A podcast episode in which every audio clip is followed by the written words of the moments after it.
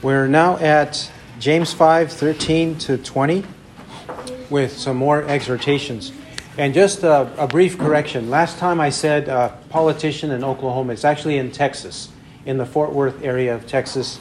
A politician uh, in Texas, he said that for the child uh, transition surgery, that is to mutilate his sexual organ and make, make a male a female or female a male, however, whatever they're doing, he said that he, um, it's between the child, um, the, the parents, and the Lord, he said. He said it's something like that. It's a politician in Texas. Whatever the case, that's detestable. We must do what's right always. James 5, verse 12. But above all, my brethren, do not swear, either by heaven, or by earth, or by any other oath, but let your yes be yes, and your no, no so that you may not fall under judgment. Is anyone among you suffering? Let him pray. Is anyone cheerful? Let him sing praises. Is anyone among you sick? Let him call for the elders of the church, and let him pray over him, anointing him with oil in the name of the Lord. And the prayer offered in faith will restore the one who is sick, and the Lord will raise him up. And if he has committed sins, they will be forgiven him. Therefore, confess your sins to one another and pray for one another so that you may be healed. The effective prayer of a righteous man can accomplish much. Elijah was a man with a nature like ours, and he prayed earnestly that it might not rain, and it did not rain on the earth for three years and six months. And he prayed again, and the sky poured rain, and the earth produced its fruit. My brethren, if any among you strays from the truth, and one turns him back, let him know that he who turns a sinner from the error of his way will save his soul from death and will cover a multitude of sins. Amen. 5 verse 12. He says, But above all, of greatest importance. It's interesting that he says that in reference to this. Yeah. And why so? Well, in this context, the context is a context of suffering, hardships, persecutions, even sickness, as he says in verse 14. In this context, and in the context of praying to the Lord about this matter, it's easy in our prayers and in our assertions in great confidence to pray to God and swear to God that you're going to do one thing or another if God answers your prayers, if God delivers you from your suffering. Many people do this. They will make an assertion, they'll make a prediction. They'll say, If God heals me of this disease, then for the rest of my life I will do this or that. They might say it just as a word, but they might also say it as an oath. They might say it as a vow taking it more seriously, that this is what they will do. Now, he's warning here against falsely swearing or rash oaths. He's not warning here against the making of oaths as a proper thing to do in its place. He's not speaking about that. He's speaking of doing it falsely or rashly He's not speaking against it as an absolute that in the New Testament we are not to swear an oath anymore. It was possible in the Old Testament, but not in the New Testament. We have to clarify this because there are Christian denominations who say that it is prohibited in the New Covenant to swear any oath. We cannot do it whenever we're trying to settle a dispute. We cannot do it in the courtroom. Politicians, if there's a Christian politician, he should not put his hand on the Bible and swear before the Lord that he will uphold the Constitution or follow the Bible or anything like that. He cannot and should not do that. And, and to do so, it would be a sin in their theology. Yes, they consider it a sin and a heresy to swear an oath whether you are a witness on the, in the courtroom, on the witness stand, or whatever, they say it's a sin to do so. And they misinterpret James 5:12. They also misinterpret Matthew chapter 5. They misinterpret these two, these are the two main New Testament passages they misinterpret to say so. Now, many people and even true believers, they do swear oaths. Sure. They do, but they don't do it falsely. But in that interpretation, the false interpretation, they say we are sinning and therefore it is an evil and they avoid it. They also say you can't be a politician. No Christians should be politicians. And you, no Christians can be soldiers. No military, no political office, no swearing oaths. They all usually go together for them. But that's not what the Bible's teaching. It's talking about doing it rashly. It's talking about doing, doing it falsely. That's what he means. Because one scripture cannot contradict another scripture. Jesus, our Lord, in Matthew 5 33 to 37, he makes a similar point to James. So Jesus and James make a similar point, or the same point. And if they do make that point, how are we to understand it? Right. Taking one scripture and harmonizing it with another scripture. Matthew 5:33. Again, you have heard that the ancients were told, You shall not make false vows, but shall fulfill your vows to the Lord. But I say to you, make no oath at all, either by heaven, for it is the throne of God, or by the earth, for it is the footstool of his feet, or by Jerusalem, for it is the city of the great king. Nor shall you make an oath by your head, for you cannot make one hair white or black. But let your statement be yes, yes, or no, no. And anything else, and anything beyond these is of the evil one, or of evil. More likely, the evil one, Satan. Right. Doesn't Jesus say it in a similar way to James? James 5:12, especially when we reach Matthew 5:37, uh, verse 37. Yes, yes, or no, no. Okay. Look at 33. He says, don't make any false vows. Don't make any false vows. He's teaching in Matthew 5 and in James 5, they're both teaching that our word should be truthful words. In day to day speech, day to day activities, we should be speaking the truth. Because those who speak lies belong to Satan. John 8 44. You are of your father, the devil. He was a liar and a murderer from the beginning. And he does not stand in the truth. Whenever he speaks, he speaks from his own nature, for he is a, a, a liar and the father of lies. So John 8 44, Satan and liars go together. We should be truth tellers always. Right. That's the basic point here because if you don't have that frame of mind, then you will, in pretending and in trying to get your way with people, make foolish, false, rash vows and not be able to keep them. That's the point he's making. Don't be that way. That's the same with James. Now, to show that this is actually the case, these references we'll find first in the book of Matthew. Let's go to Matthew chapter 23. Matthew 23. Matthew 23, 16 to 22. Matthew 23, 16. 23, 16. Woe to you, blind guides, who say, Whoever swears by the temple, that is nothing, but whoever swears by the gold of the temple, he is obligated. You fools and blind men, which is more important?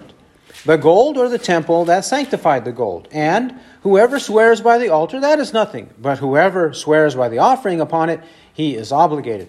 You blind men, Which is more important, the offering or the altar that sanctifies the offering? Therefore, he who swears, swears both by the altar and by everything on it. And he who swears by the temple swears both by the temple and by him who dwells within it.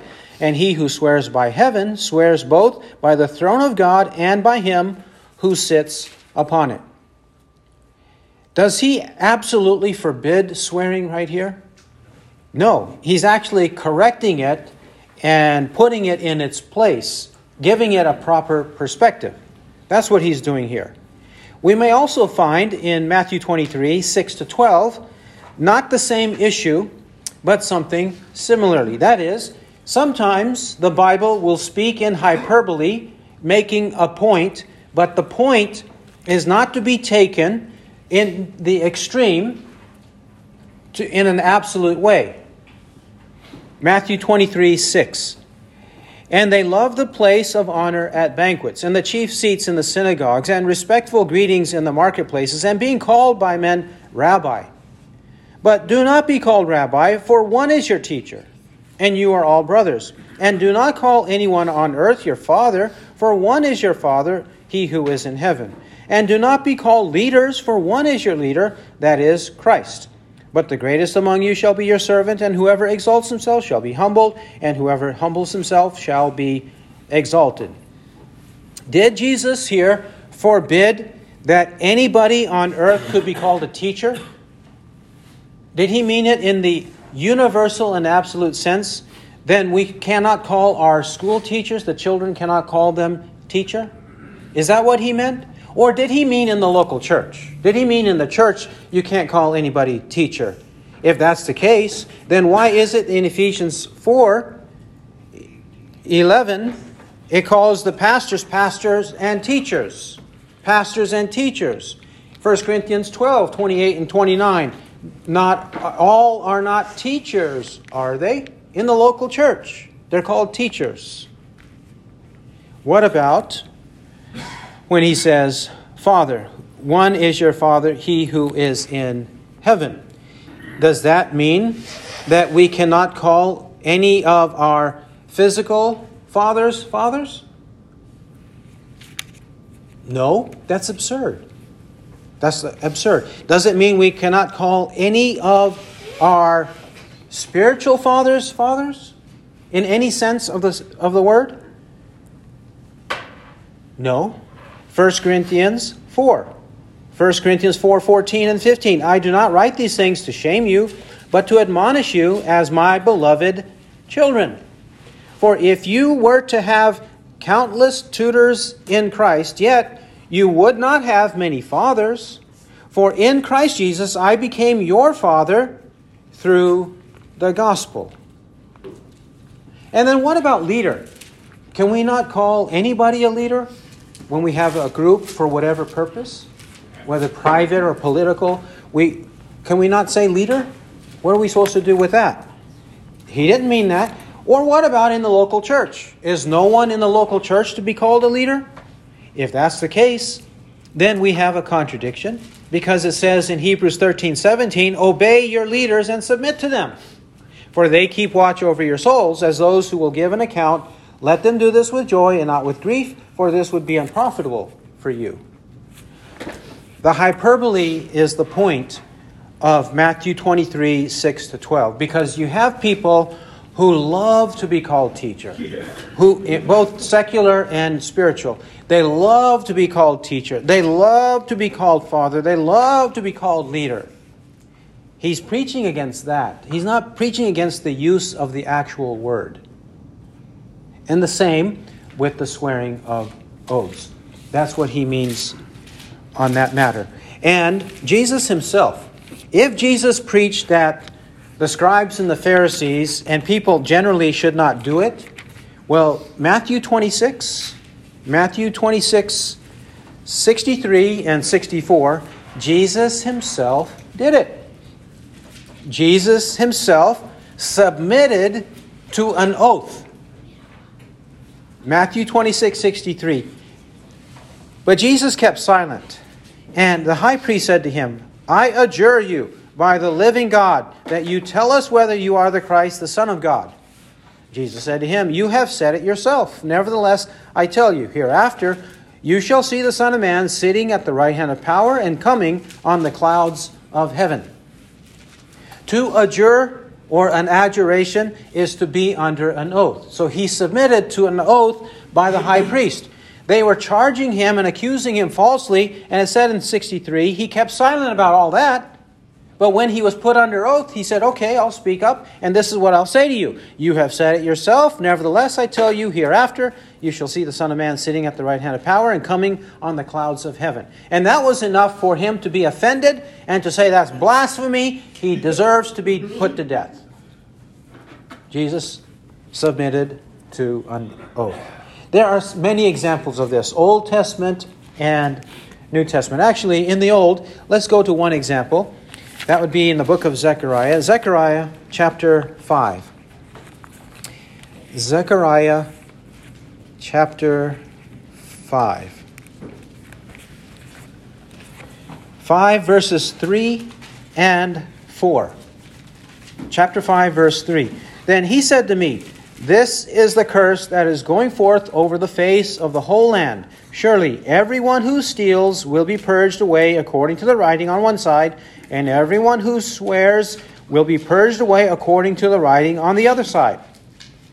A misinterpretation will say, aha, look at there. Look right there. Through verse 3 everyone who swears will be purged away.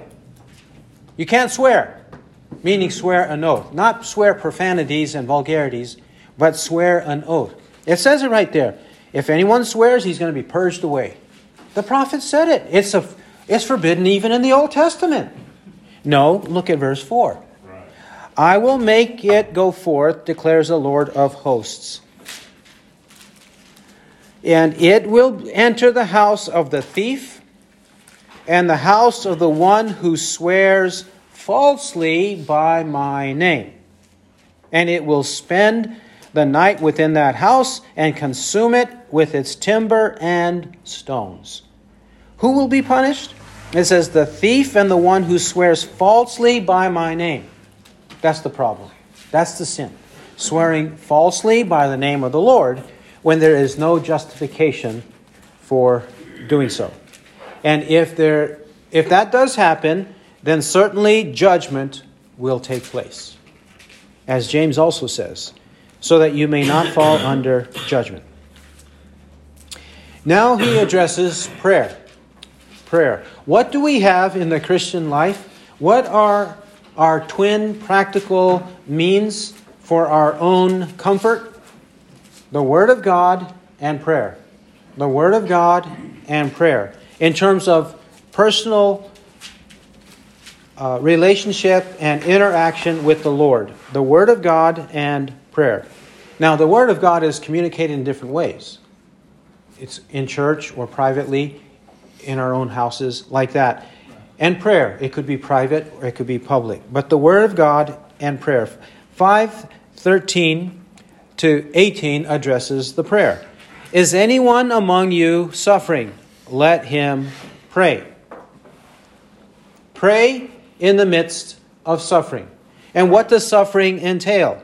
Suffering entails some of the things he's already just mentioned in chapter 5. Even when we are oppressed, even when we have to wait patiently for whatever suffering to be alleviated. If we have to suffer like the prophets, whether because there's a famine in the land, like Elijah, he's going to mention Elijah. When there's a famine, the wicked are suffering, but even the prophet Elijah is suffering, is he not? Sure. And when he does suffer, does he not have to find water find food? Yes, he did. This is in 1 Kings chapters 16, 17, and 18. 1 Kings 16, 17, and 18, which recounts these incidents in the life of Elijah. So, suffering can be manifold, it can be of various kinds. So, what should we do? Pray. Not be discouraged, but pray. When it happens, Go to God in prayer. 13. Is anyone cheerful? Let him sing praises. It's interesting. He says, Let him sing praises. praise God because God has given the joy of the Spirit to you. The joy of the Lord is your strength. Nehemiah 8:10. When God gives joy, then sing. Sing praises. Sing to him for doing so. Notice it's either pray or praise. It's not indulgence. Right. It's not self-indulgence. Not even verse 14 is anyone among you sick? Suffering, prayer, uh, so if there's suffering, then pray. If there's cheerfulness or joy, then sing praises. If there is sickness, call for the elders of the church and let them pray. Let them pray. But none of these say, well, you know, uh, you deserve to splurge. You've had a really rough experience. You deserve to splurge. You deserve to spend a lot of money. You, you deserve to go buy that thing that you really, really wanted for yourself. You deserve that relationship. You deserve to cut off this relationship because your, your wife or, or your husband it, just not helping you, not satisfying you. So you deserve, since you're suffering in that relationship, you deserve a better partner. People think this way or whatever physical pleasures, uh, vacations, uh, indulgences with different things that stimulate the body, whatever. You deserve it. So just go do it. You're suffering, you're sick. That's not the solution here. Another thing, people often run to the physicians. They run to the physicians. And in modern days, we have a whole industry, the medical doctor industry. That industry is a very influential, very powerful, and also very corrupt industry. Yep. And most of these medical doctors don't know what they're talking about. May I say it? They don't diagnose illnesses accurately. They have a very low percentage. Just test it. Test it in the next few months, test it in the next year. Pay close attention to what happens to yourself if you visit one of these doctors. Pay attention to what happens to your relatives when they visit. Ask, what did the doctor say? Well, the doctor said he didn't know. And he said we need to do further testing. And then how long does the testing last? Weeks? Months? months years. Years? And how many doctors, medical doctors, do you have to consult? Yeah. So on. They keep on going and going and going and trusting in these doctors but they don't know. They cannot diagnose and they cannot prescribe.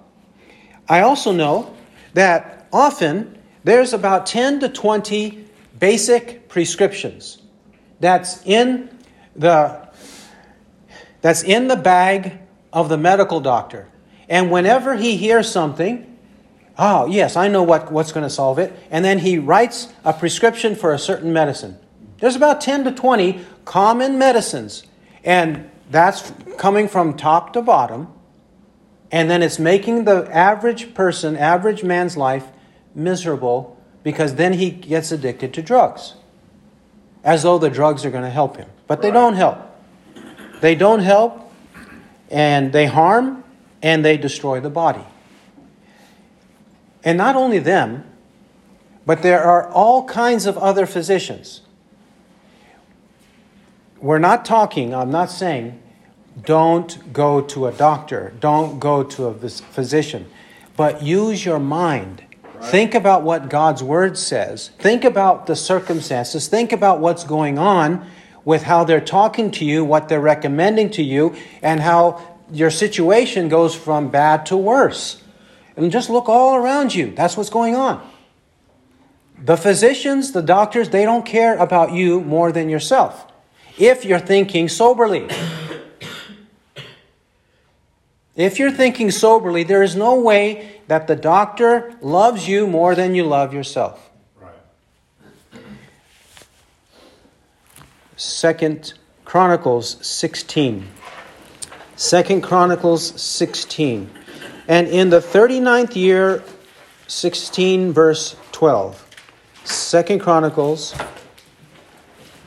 16 12 says, And in the 39th year of his reign, Asa became diseased in his feet, His disease was severe, yet even in his disease he did not seek the Lord, but the physicians. He did not seek the Lord, but the physicians. He only went there, not the Lord. Now, in 1 Timothy chapter 5,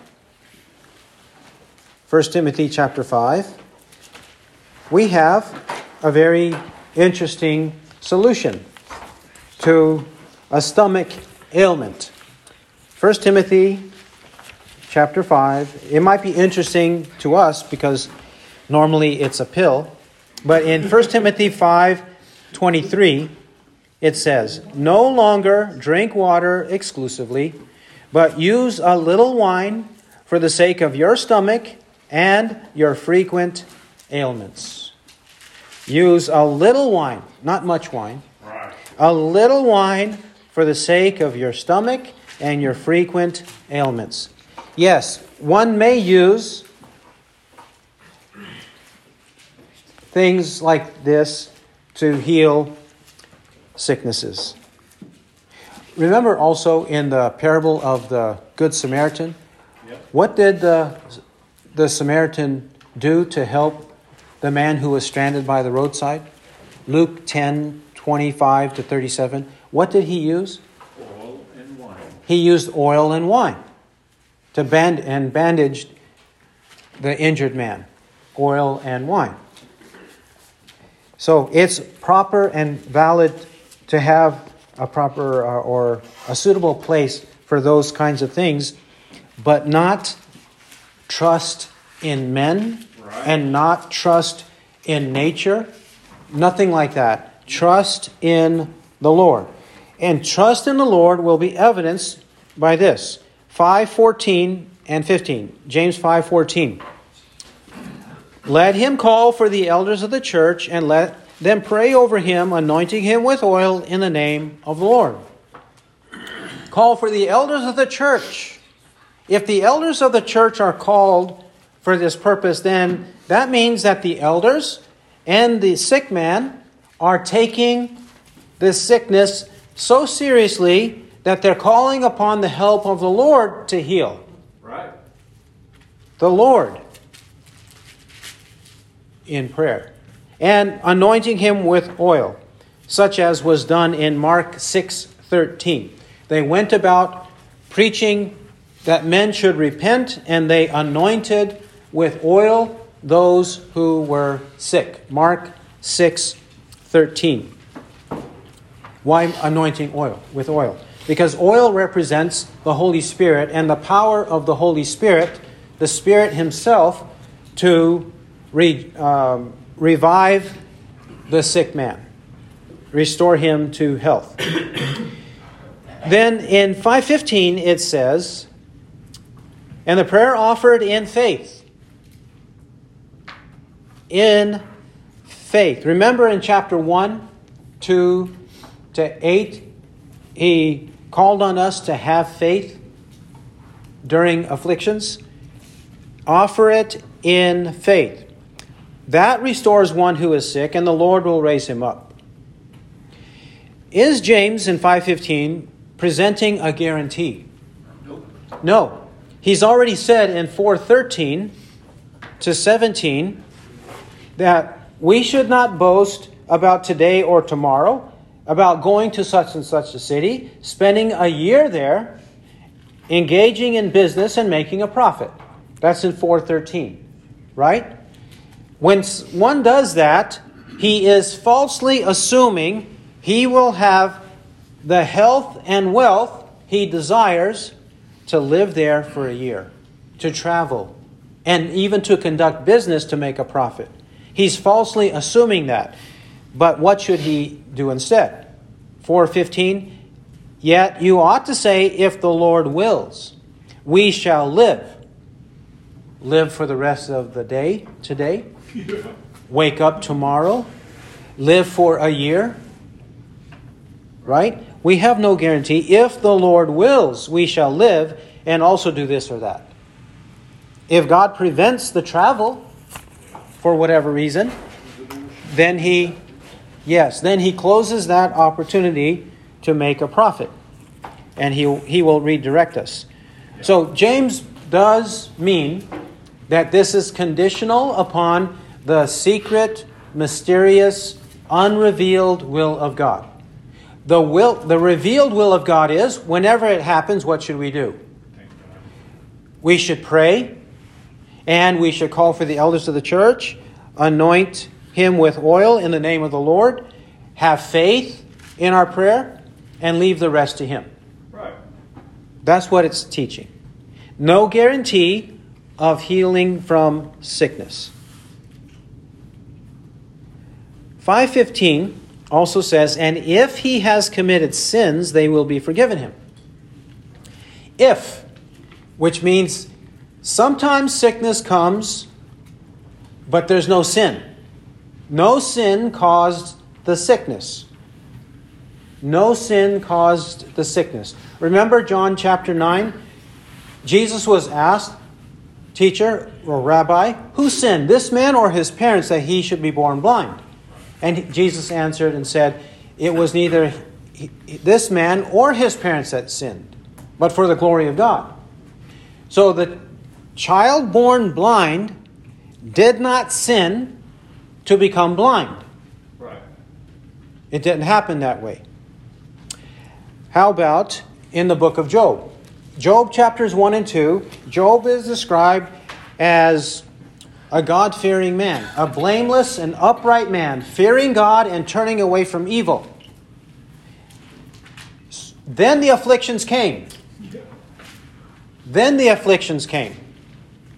There was no cause in Job to bring about his many sufferings, and even his sickness in chapter 2, Right. 1 to 10. Not even his sickness was because of his sin. But it may happen because of sin. Sure. Sickness might come because of sin, whether a recent sin or an accumulation of sins. Right. It may happen. How do we know that this is the case?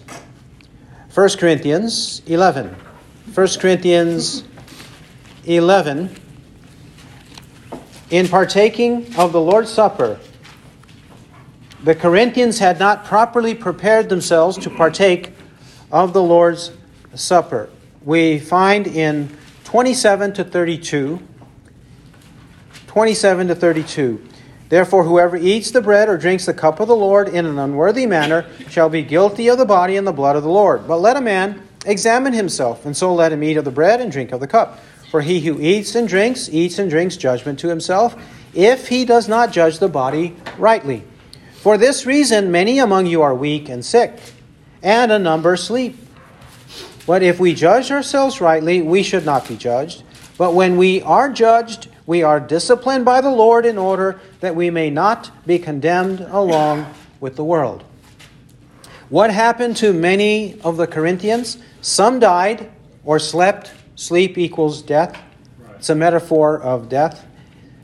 Verse 30 says, Many among you are weak and sick because they wrongly approached the Lord's table, the Lord's Supper. They did not confess sins, but came flaunting their sins to the Lord's Supper. So, it may be a sickness caused by sin. But when this happens, prayers are offered in faith, and and faith produces repentance. Right. Then they will be forgiven him. If we confess our sins, he is faithful and righteous to forgive us our sins and to cleanse us from all unrighteousness. 1 John 1 9. Then 516. Therefore, confess your sins to one another and pray for one another so that you may be healed. Confess sins to one another and pray for one another. Does this confess sins to one another mean that whenever we sin, we sin privately, either in our own mind, in our own thoughts, our words, we're by ourselves, or we're with another, that every time we sin in these private settings, that we're supposed to publicly tell everyone in the church This is how I sin today. Every time the church meets. This is how I sin the past three days or four days since we last met. Is this what it means? Nope. No. Some people take it that way. That they have to unload to everybody in a public setting their personal sins. No. It depends on the nature of the sin. How was the sin committed? Who was offended? So then, if one man offends another man, sins against another man, then the offender should humble himself and confess his sins to the one offended. Right. And then the one offended should forgive the one who is confessing his sins. Both the offender should confess, and then the offended should forgive. That's how he means it in 516. Confess your sins to one another and pray for one another so that you may be healed. Shall we clarify this? In Ephesians chapter 4, Ephesians 4 32. Ephesians 4 32, it says, And be kind to one another, tenderhearted, forgiving each other, just as God in Christ also has forgiven you. He says to be forgiving each other just as God in Christ has forgiven you. How did God in Christ forgive us? Did God automatically forgive us of our sins? The moment Jesus died on the cross, did that mean that there was universal forgiveness of sins to everybody? Nope. No. No, that's absurd. There is no universal forgiveness, no universal salvation without what? Repentance. Even Jesus preached this in Luke 24 47. He says, Repentance for forgiveness of sins should be proclaimed in his name to all the nations, beginning from Jerusalem. Luke 24 47. 46 and 47. Repentance. So God forgave us in Christ when we repented. Right. And we should forgive others of their sins when they repent. Right. Luke 17. Luke 17, 3. Be on your guard. If your brother sins, rebuke him. And if he repents, forgive him. It says, if he repents, forgive him. We're not talking about bearing a grudge or retaliation. Right. The Bible will also prohibit that. It does prohibit that. But what we're talking about here is you cannot pretend that forgiveness and reconciliation has occurred until the offender has confessed and appealed for the forgiveness of the offended. Then there's proper forgiveness and proper reconciliation. James 5 16. First, the principle, and then the example or illustration. The effective prayer of a righteous man can accomplish much. The effective prayer of a righteous man. How is it that the prayer is effective if it is of a righteous man? That can accomplish much. Effective in a righteous man. This is another indication that the outcry in verse 4 is the outcry of, outcry of the righteous.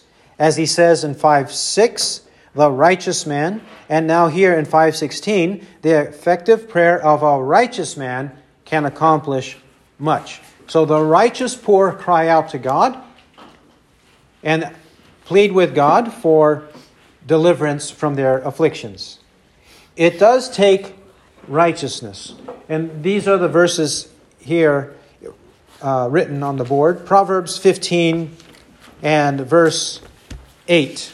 Proverbs 15, 8. The sacrifice of the wicked is an abomination to the Lord, but the prayer of the upright is his delight.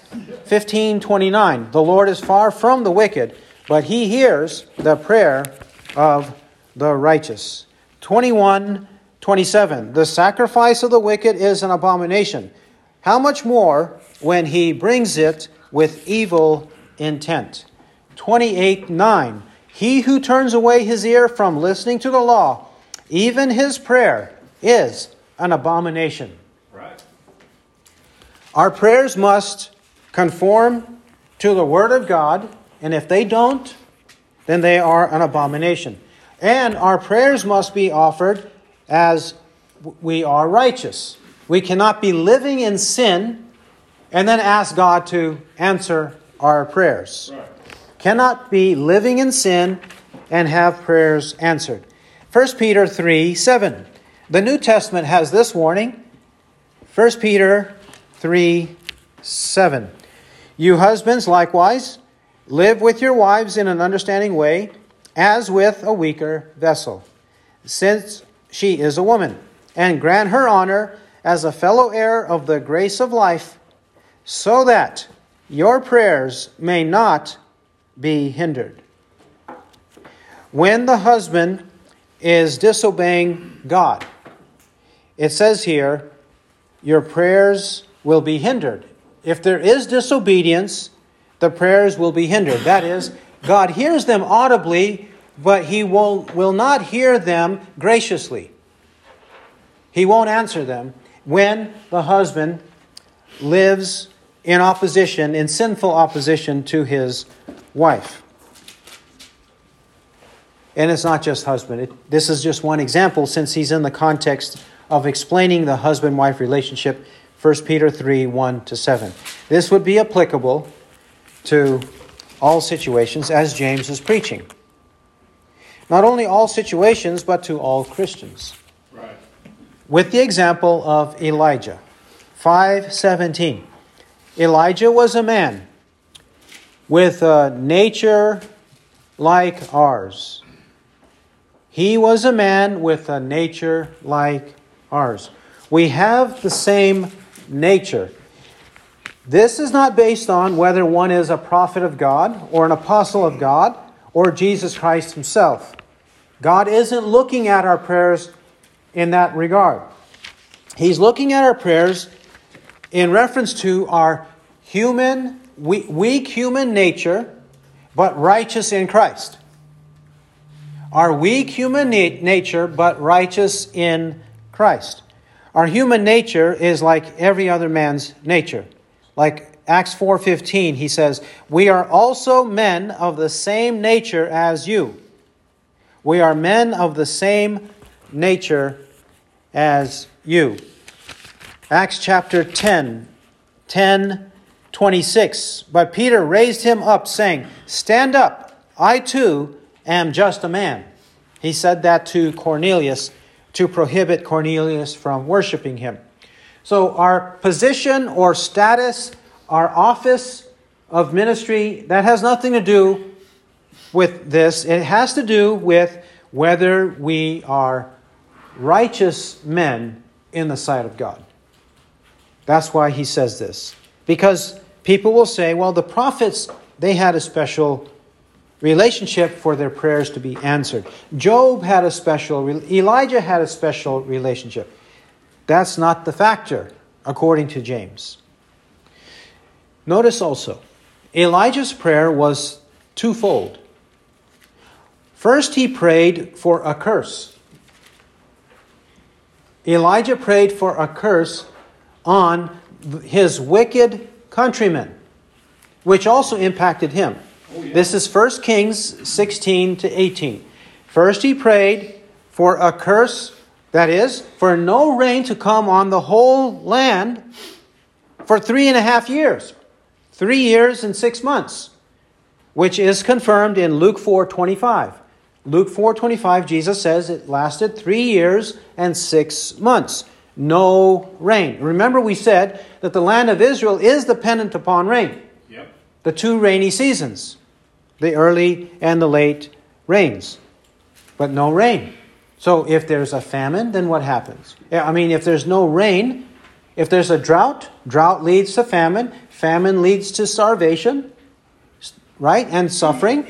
It leads to many people being poor and then fighting each other and killing each other, being suspicious of each other because there are limited resources. Correct? Yep. Elijah prayed for the curse. And he's saying here with Elijah, we may do the same.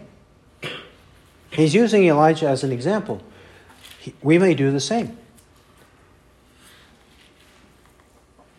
Uh, let me make sure we understand this situation of pronouncing a curse, that we may do the same.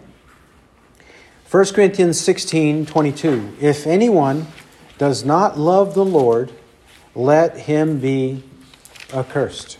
If anyone does not love the Lord, let him be accursed.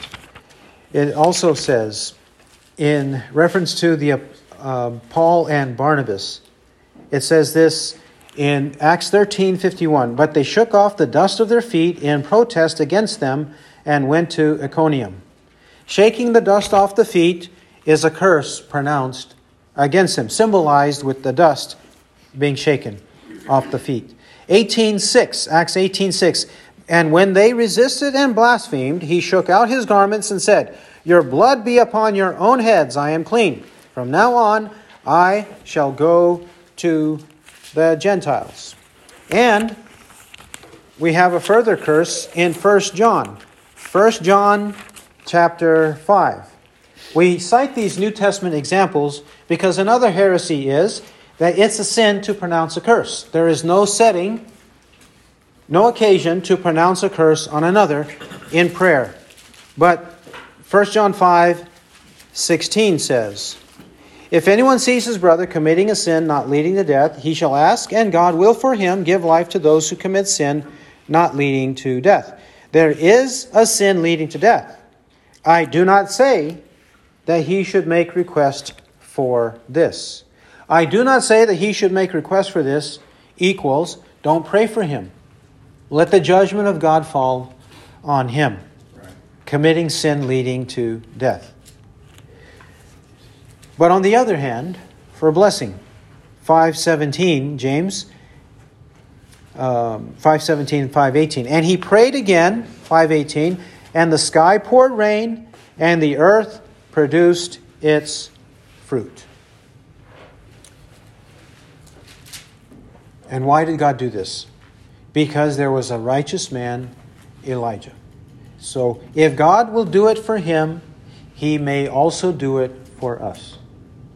So pray in faith and do not doubt the power of God or the love of God to answer our prayers. Lastly, we've come to 5 19 and 20. My brethren, if any among you strays from the truth and one turns him back, let him know that he who turns a sinner from the error of his way will save his soul from death and will cover a multitude of sins. My brethren, in this chapter, from verse 7, he has repeatedly used this expression either brethren or my brethren. 5 7, brethren. 9, brethren. 10, brethren. 12, my brethren. And now, finally, 519, my brethren. Brethren or brothers. He means to appeal to them being in the family of God. Being in the family of God with like and similar difficulties in life they should be concerned for each other and work with each other, not work against each other right. in the family of God. And if we are in the family of God, and he appeals as brother to brother, elder brother to younger brother, he says, If any among you strays from the truth, and one turns him back. It's possible for there to be in the local church one who strays from the truth. If any among you, if any, we might not know who it is. We might not anticipate it. It might happen suddenly that someone strays from the truth in the local church. In the local church, somebody straying from the truth. To bring attention to this fact, might be a shock and might even be offensive. How can, you, how can the preacher say that everybody here listening to the sermon, everybody who's gathered uh, on the Lord's day to worship, everyone who is gathered is not truly gathered in the name of the Lord? How could a preacher say that? That's very offensive. But that's what James just said. If any among you strays from the truth, any among you Right. in the local church strays from the truth, walks away from faith and faithfulness to the gospel. If he walks away from it, he's strayed from the truth and to falsehood. This possibility is presented in Hebrews 3. Hebrews 3:12. Hebrews 3 12. 12 to 14. Hebrews 3:12 to 14. Take care, brethren, lest there should be in any one of you an evil unbelieving heart in falling away from the living God. But encourage one another day after day as long as it is still called today, lest any one of you be hardened by the deceitfulness of sin. For we have become partakers of Christ if we hold fast the beginning of our assurance firm until the end. He says here twice, any one of you Right. have an evil, unbelieving heart. It doesn't look like that right now, but it may come to the surface. Your true heart may come to the surface because of the deceitfulness of sin and fall away from God. But those who do not fall away are those who partake from beginning to end, according to verse 14. 2 Corinthians 13, 5. Test yourselves to see if you are in the faith. Examine yourselves. Or do you not recognize this about yourselves, that Jesus Christ is in you, unless indeed you fail the test? 1 Corinthians 5, 11. But, I, but actually, I wrote to you not to associate with any so called brother. He's called brother, but he's so called if he should be an immoral person, or covetous, or an idolater, or a reviler, or a drunkard, or a swindler, not even to eat with such a one. James preaches the same. We have to also notice, however, that James 5:19 he's preaching repentance. He says, "And one turns him back, let him know that he who turns a sinner from the error of his way." The focus here is not so much on the sinner who is turned back, which is a part of the passage, but he's saying, let him know. This is meant to encourage those who would attempt to help a sinner in his sin. You see? And one turns him back. The one is the helper, him is the sinner. Let him, who's the him? The helper know that he who turns a sinner, that the helper who turns a sinner from the error of his way will save his soul from death and will cover a multitude of sins. Why is James here bringing attention to the helper, to the advisor, the counselor, the biblical counselor on this matter? Because the biblical counselor often, the biblical counselor often does need to know that true love is the confrontation of another's sins. Yep. He needs to be convinced of that. If he is not convinced, what will he not do? Won't confront it. He won't use the forbidden four letter word, sin. He'll never say sin. He'll, he, he'll say your, your, it's your upbringing, it's your personality, it's your, in- your environment. You know, you don't have the best of circumstances. You know, everyone is different. Nobody's perfect. People will say things like that. And even counselors who are pretending to help others in their sins will speak that way. They refuse to say sin. But didn't James say sin? He said it cover a multitude of sins. If you want the other, the sinner, to be forgiven, to for have his uh, sins covered, you have to call it sin. You have to call it sin. That has to take place. We also have to understand it is a matter of life and death. Save his soul from death. Because whoever does not repent, whoever is mastered by, is a slave of his sin, he's in a state of death and the wrath of God.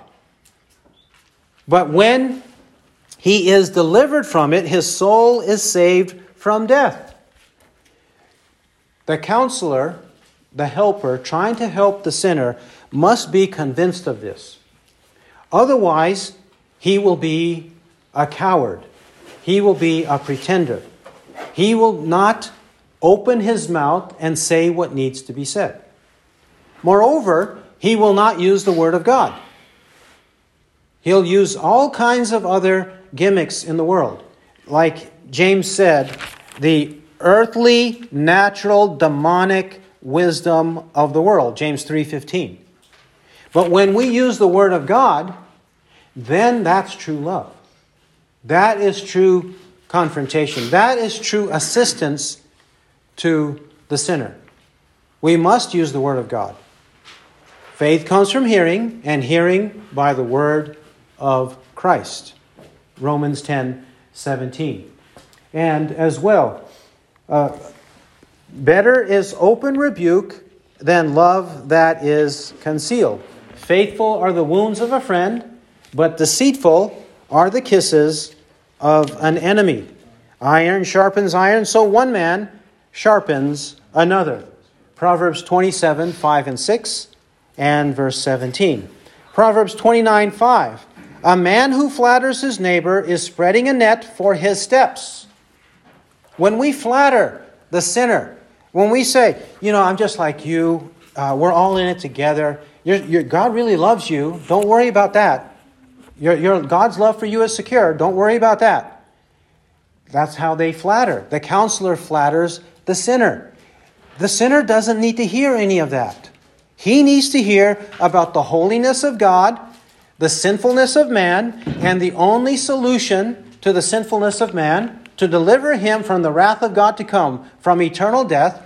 He needs to hear about the death and resurrection of Christ and the need to truly believe in Christ. Otherwise, we are flatterers. We are flatterers. If we don't describe the situation as it really is, we are false teachers, we are flatterers. And this, we have numerous examples of our Lord Jesus Christ. In Luke chapter 4, you recall that at Nazareth, when he proclaimed, after he read the prophet Isaiah, he proclaimed that the scripture was fulfilled in their hearing. It says that all were speaking well of him and wondering at the gracious words which were falling from his lips. That was the positive side. But then, a bit of skepticism arose also. And they were saying, Is this not Joseph's son? Did Jesus leave it alone when he saw their, uh, their biting criticism of him? Nope. Did he leave it alone? This is a carpenter's son. How could such wonderful, gracious words be coming from his lips? How could that be? Did Jesus just leave it alone when they sinned in front of him? No. He said, Truly I say to you, verse 24, no prophet is welcome in his own uh, in his hometown. And then verse 23 No doubt you will quote this proverb to me Physician, heal yourself. Whatever we heard was done at Capernaum, do here in your hometown as well. Then he uses Elijah and Elisha as examples of them healing foreigners, but not any men of Israel. Right. And then they were so incensed, it says, verse 28 And all in the synagogue were filled with rage as they heard these things. And they rose up and cast him out of the city and led him to the brow of the hill on which their city had been built, in order to throw him down the cliff. Because that was open rebuke. Better is open rebuke than love that is concealed. Luke chapter 9. Luke 9 57 to 62. Luke 9, 57 to 62. I once heard one preacher twice preach this passage, and both times he hinted at the thought that this was unjustifiable and over the top. It was harsh and therefore unloving. He didn't say the word unloving, but he did say harsh and was very amazed that Jesus would say these things to these three men who are pretentious disciples. Not true, but pretentious disciples. 57. And as they were going along the road, someone said to him, I will follow you wherever you go. And Jesus said to him, The foxes have holes, and the birds of the air have nests, but the Son of Man has nowhere to lay his head. And he said to another, Follow me. But he said, Permit me first to go and bury my father. But he said to him, Allow the dead to bury their own dead. But as for you, go, proclaim everywhere the kingdom of God. And another also said, I will follow you, Lord, but first permit me to say goodbye to those at home. But Jesus said to him, No one, after putting his hand to the plow and looking back, is fit for the kingdom of God. Have you ever heard a modern pastor speak this way with a potential disciple? No, because they don't have love for the dead souls of men. They don't speak this way. But Jesus did. Did Jesus sin? No. Are we not to emulate him? Yes. Then let's speak that way as the occasion presents itself. Another one, sinner. This is Luke 11, 37 to 54. Luke 11, 37 to 54. They are at the table. Jesus is at the table with a Pharisee and others. He's at the table. The Pharisee is serving lunch. Have you ever heard this expression? I can't bite the hand that feeds me. You know, when someone, a, superior, does something wrong, sinful, criminal even, they say, Well, I can't bite the hand that feeds me. As an excuse not to speak up and tell the truth. Well, Jesus is biting the hand of this Pharisee because he's at the Pharisee's home and Jesus is having lunch he the Pharisee notices that Jesus did not first ritually wash his hands. The Pharisee didn't say anything according to this. He just had the look on his face. It says he was surprised that he had not first ceremonially washed before the meal.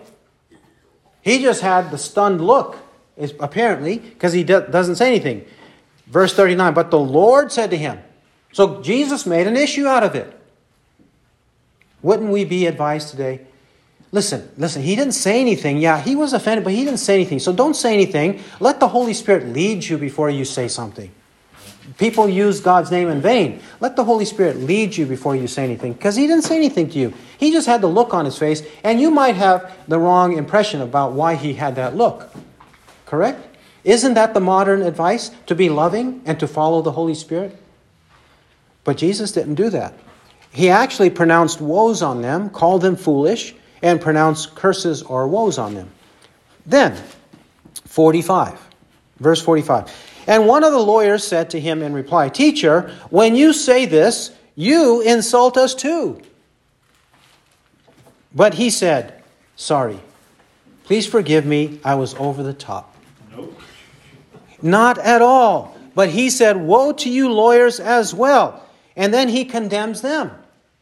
And at the end of it, 53. And when he left there, the scribes and the Pharisees began to be very hostile and to question him closely on many subjects, plotting against him to catch him in something he might say. In today's worldview, Christian worldview today, people will say Jesus was unsuccessful, he was unloving and ungracious. They're ready to attack him. They're very hostile. He didn't build bridges, he didn't build relationships. There, there was no friendship evangelism, relational evangelism going on here. He just said the truth.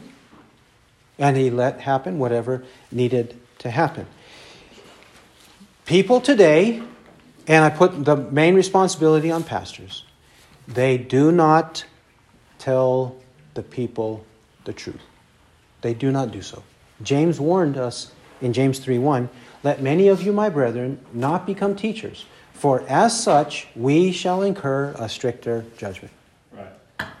Whatever fear of man we have, whatever is on our mind, we have to reject it, repent of it, and just do what is necessary in order to save the souls of men, in order for their sins to be forgiven. Because without the Word of Christ and the Spirit of Christ, the Spirit of Christ uses the Word of Christ. The Spirit of God uses the Word of God to produce a child of God. And the Spirit of God uses the Word of God to sanctify the child of God. Let's believe that. He who has ears to hear, let him hear what the Spirit says. Amen.